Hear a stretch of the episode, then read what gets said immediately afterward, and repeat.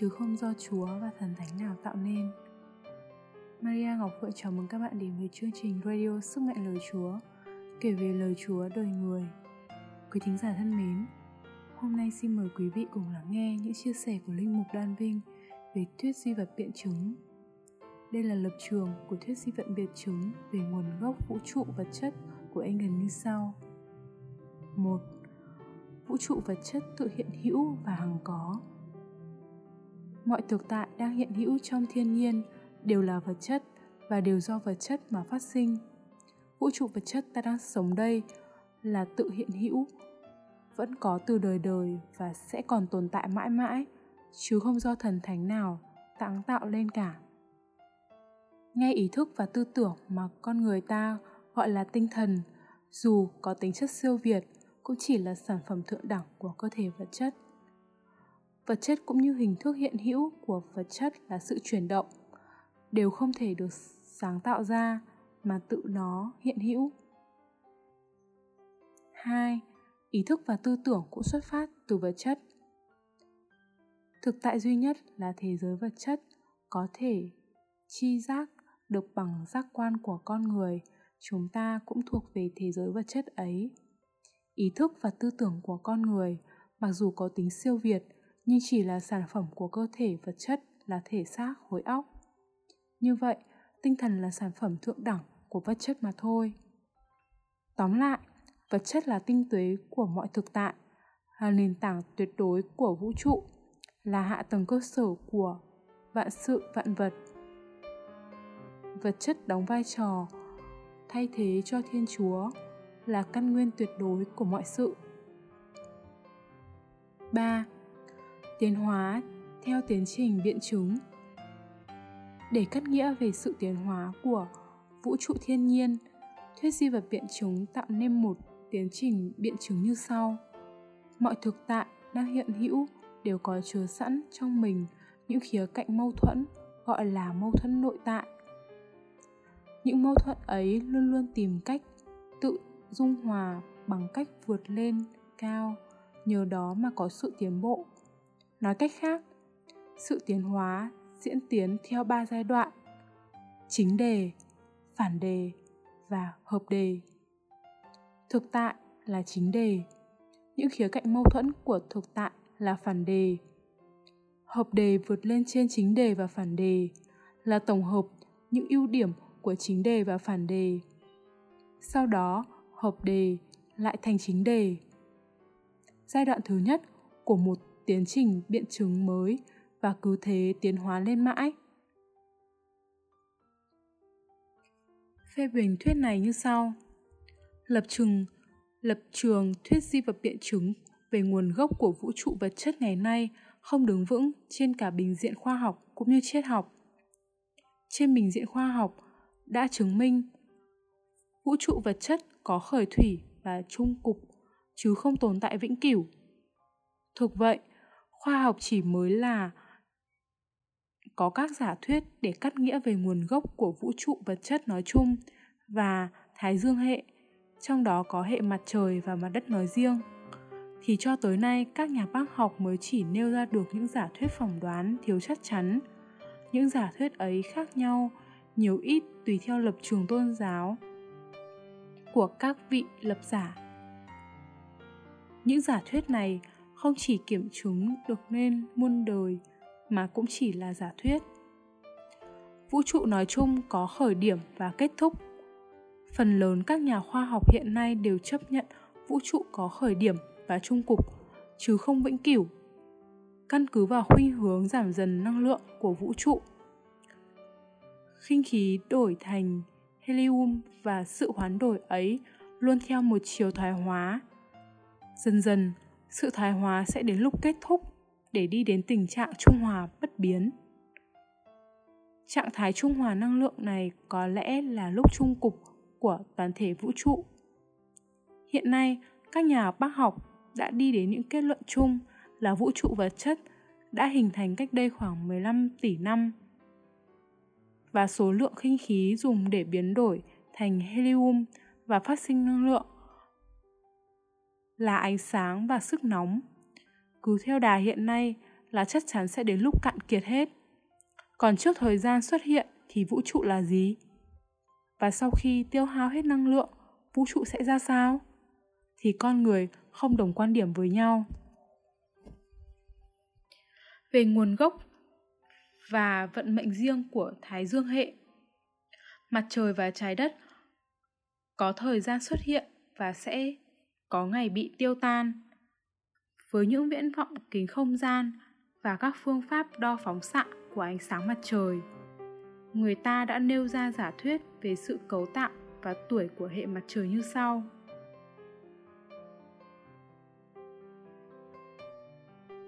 Về sự hình thành của mặt trời, đầu tiên, trong không gian có một đám khí rất lớn khí thể và bụi vũ trụ gồm nhiều nhất là chất khinh khí, tự đông đặc lại thành khối lớn làm mặt trời. Từ mặt trời phát ra ánh sáng và sức nóng đi khắp nơi trong không gian mênh mông vô tận. Người ta có thể ví mặt trời như một lò nguyên tử khổng lồ. Ở trung tâm cứ mỗi giây, dưới sức nóng 15 triệu độ sẽ có 800 triệu tấn khinh khí bị nấu chảy thành helium phát ra một nguồn năng lượng khủng khiếp, là ánh sáng và sức nóng. Phản ứng nguyên tử ấy được tóm tắt trong công thức. Bốn nguyên tỷ bốn nguyên tử khinh khí trong điều kiện nitơ nhiệt độ cao sẽ liên kết với nhau thành một nguyên tử mới, là helium.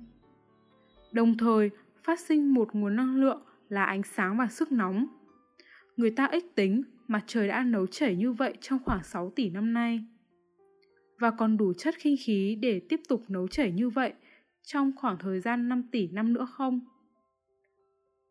Sau đó, thời gian sẽ tắt và dĩ nhiên tất cả các hành tinh thuộc hệ sinh thái. Trong đó có cả trái đất sẽ trở thành những hành tinh lạnh lẽo băng giá và tăm tối. Đó chính là lúc trung cục của Thái Dương hệ. Vậy nguồn gốc của trái đất sẽ như thế nào? Nói về trái đất được hình thành thế nào thì cho tới nay, khoa học cũng chỉ nêu ra những giả thuyết không thể kiểm chứng nên không thể đưa ra kết luận chính xác. Tuy nhiên, mọi nhà bác học đều công nhận trái đất không có từ đời đời và đã không có thời gian xuất hiện. Gần đây, các nhà khoa học đã tìm ra phương pháp định tuổi của vật chất gọi là phương pháp radioactivity. Công việc định tuổi, khởi từ nhận xét của hai vợ chồng nhà bác học Cooley về sự phát ra tia sáng của một số vật liệu gọi là phóng xạ. Công việc nghiên cứu, kế tiếp của Rutherford và Holmes cho biết rằng vật liệu phóng xạ đó sẽ tự hủy biến dần để thành một chất khác theo một số năm nhất định. Chẳng hạn, một lượng A uranium khi tự phân hủy thành một lượng B trì thì đòi hỏi một thời gian nhất định là T. Vậy nếu T càng dài ra thì lượng A sẽ mất dần và lượng B đương nhiên sẽ tăng lên. Từ đó, Muốn biết thời gian t của một vật, người ta sẽ đo phóng xạ phát ra từ vật đó, so sánh với một hàng số nguyên thủy, rồi theo một số công thức có sẵn để tính ra thời gian nó xuất hiện. Từ những hòn đá lấy trên địa cầu và lấy ra từ mặt trăng đem về, các nhà khoa học đã phỏng đoán tương đối chính xác. Với ít nhiều sai số về thời gian xuất hiện của chúng. Trái đất của chúng ta xuất hiện cách đây khoảng 5 tỷ năm và mặt trăng khoảng từ 4 đến 6 tỷ năm. Tương lai của trái đất và mọi vật trên mặt đất, kể cả con người sẽ ra sao? Trước hết, về số phận của sinh vật. Sinh vật trong đó có con người chỉ có thể sống được nếu có đủ điều kiện về khí hậu, ánh sáng, nhiệt độ, thực phẩm. Ngày nào, ánh sáng và sức nóng mặt trời sút giảm hoặc tắt hẳn thì ngày ấy không sinh vật nào còn có thể tồn tại còn về một số phận của trái đất trong tương lai các nhà khoa học nêu ra ba giải thuyết giả thuyết về địa cầu trương nở địa cầu ngày càng nở lớn thêm ra khiến cho nhiều nơi bị toạc vỡ giống như một quả bong bóng đang được bơm hơi và nở ra một cách chậm chậm theo Hizin, đáy biển Ấn Độ Dương đang bị toạt nước liên tục và rất sâu. Hiện nay, vết thương ấy càng ngày lách to ra và quả đất có thể bị hủy diệt vì những vết thương như vậy. Giả thuyết về địa cầu xáo trộn Hiện nay ở lớp vỏ địa cầu có một dòng đối lưu đẩy các lục địa rời xa nhau hay xô đẩy nhau. Mọi di chuyển như thế sẽ khiến vỏ địa cầu bị dồn nén, nổi lên thành những quả núi mới, đồng thời lại bị toạc ra thành những hố sâu ở nơi khác do chính tính chất bở giòn của vỏ trái đất. Có ngày trái đất cũng sẽ vỡ ra.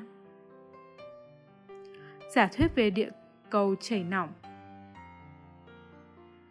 Sẽ có những ngày quả đất bị dồn nén với một áp suất khủng khiếp, làm cho chảy lỏng ra toàn diện như nó đã từng chảy ra trong thời vô sinh.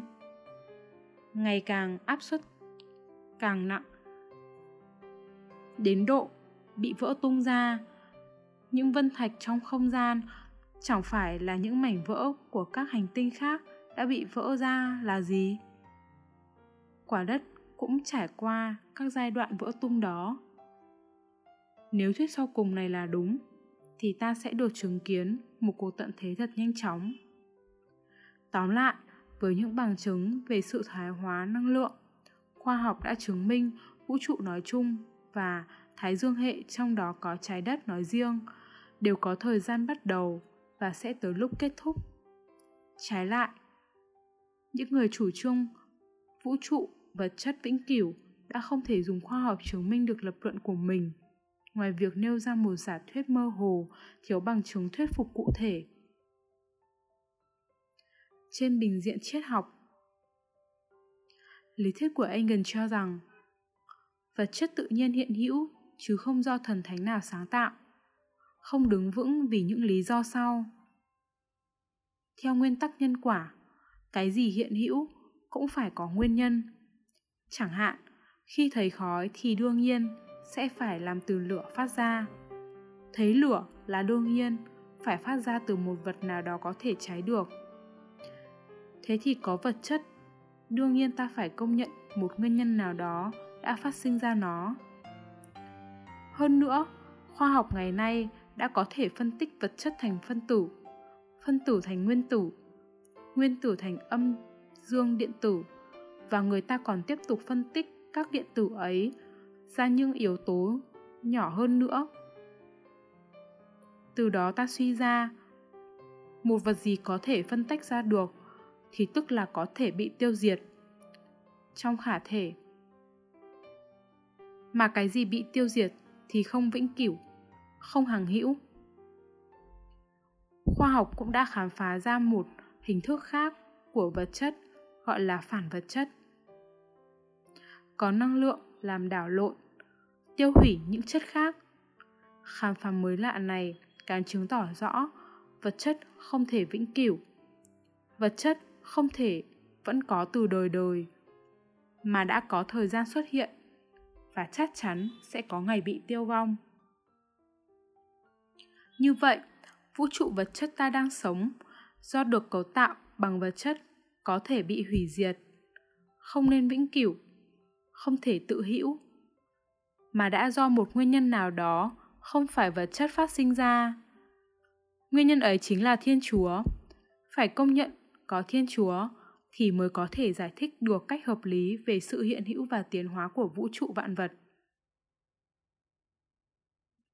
Về sự tiến hóa của vật chất.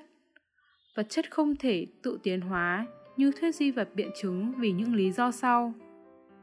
Theo các nhà khoa học, nếu có một vật biến hóa sang một vật khác thì càng có sự can thiệp của một động lực thứ ba từ bên ngoài.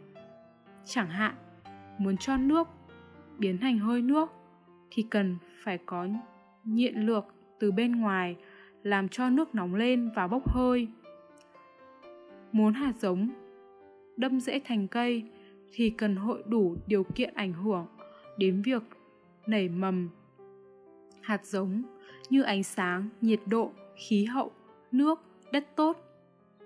Như vậy, sở dĩ vũ trụ vật chất có sự tiến hóa chính là do một số nguyên nhân khác đã ảnh hưởng tới nó. Nguyên nhân ấy được gọi là thiên chúa. Đáng khác, vật chất cũng không luôn tiến hóa theo cùng chiều đi lên như thuyết di vật biện chứng chủ trương mà có lúc đã tiến hóa theo chiều đi xuống nữa. Chẳng hạn, vào giữa thời kỳ trung sinh, cách đây khoảng 50 đến 200 triệu năm, trong nhóm động vật có xương sống, bò sát đã xuất hiện những loài vật rất lớn mà đến nay chỉ còn lại những bộ xương khổng lồ như lôi long, cao 5 mét, dài 20 mét và nặng 30 tấn. Khủng long, cao 6 mét, dài 10 mét, có đầu rất to, quai hàm mạnh và răng bén. Ngư long, dài 2 mét, sống dưới nước. Điểu long, bộ cánh rộng hơn 2 mét, là loài cá sấu biết bay. Theo thuyết tiến hóa tương đối, thì lẽ ra các con vật to lớn này sẽ phải tiến hóa thành những loài vật mạnh khỏe to lớn hơn nữa. Nhưng thực sự đến nay, chúng đã hoàn toàn bị diệt chủng. Khi so sánh cơ thể con người văn minh ngày nay với người cổ đại năm xưa, khoa cổ sinh học cho biết đã có sự thoái hóa đi xuống. Thay vì lẽ ra phải tiến hóa theo chiều đi lên như thuyết di hoặc biện chứng chủ trương. Cơ thể con người hiện tại yếu hơn thời xưa và chắc chắn không sống lâu, sống lâu hơn người xưa. Ngay cả về phạm vi văn minh, con người cũng có thoái hóa ở một số lĩnh vực. Khi quan sát các công trình xây cất của người Ai Cập cổ đại, như kim tự tháp vĩ đại giữa sa mạc, các kiến trúc sư ngày nay cũng phải thán phục và khó lòng hiểu rõ kỹ thuật của người xưa. Tóm lại, vũ trụ vật chất mà chúng ta đang sống có khởi điểm và trung cục chứ không vĩnh cửu. Xét cả trên bình diện khoa học thực nghiệm cũng như triết học suy tư. Vũ trụ ấy phải do một nguyên nhân siêu vật chất vĩnh cửu và bất biến sáng tạo ra. Nguyên nhân ấy là Thiên Chúa. Chính người đã tạo ra vật chất và can thiệp để có sự tiến hóa không ngừng theo cả chiều lên xuống tiến hóa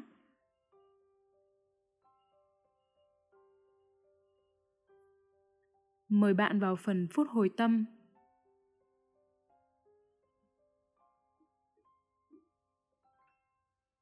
Lời Chúa Ban đầu, Đức Chúa Trời dựng nên trời đất.